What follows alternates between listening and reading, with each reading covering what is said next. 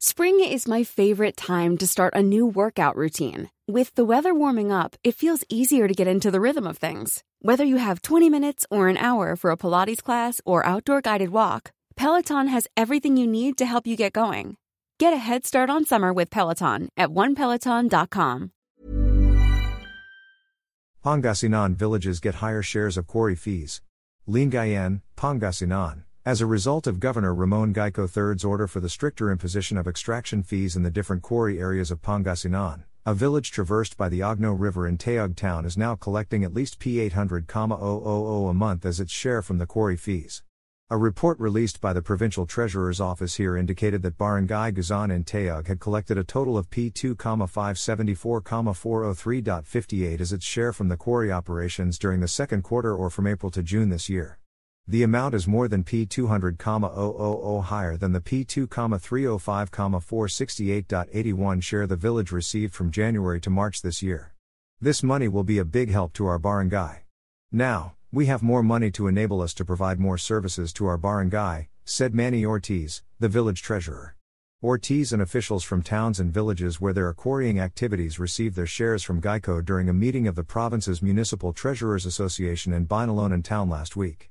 Under the provincial tax ordinance, 40% of the taxes collected will go to the barangay where the resources were extracted, 30% will go to the town or city, and 30% to the province. Aside from the stricter implementation of tax collection, the increase in the quarry revenue is also attributed to the increase in mineral extraction fees from P16 to P50 per cubic meter. In amending the province's revenue code last year, the provincial board also imposed administrative fees ranging from P50 to P250 per cubic meter, depending on the volume of minerals loaded on the truck. In addition, road maintenance fees ranging from P100 to P300 per cubic meter per truckload were collected, also depending on the volume of minerals being hauled.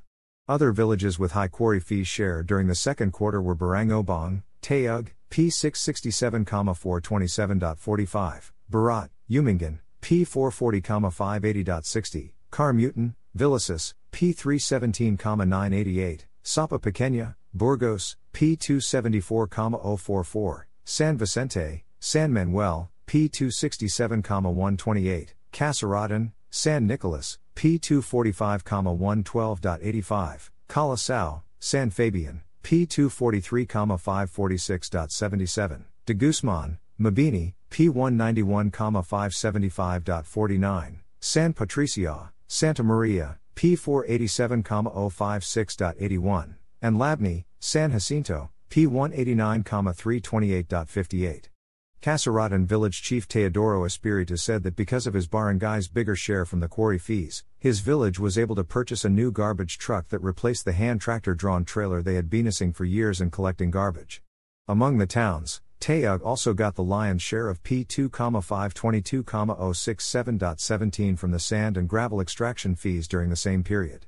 Other towns with high shares for the second quarter were Sison, P1,050,210.66, Villasis, P504,328.47, Umingan, P354,207.31, San Jacinto, 321,357.13, Santa Maria, P310,092.59, San Fabian, P227,675.80, San Nicolas, P225,666.61, and Burgos, P205,533.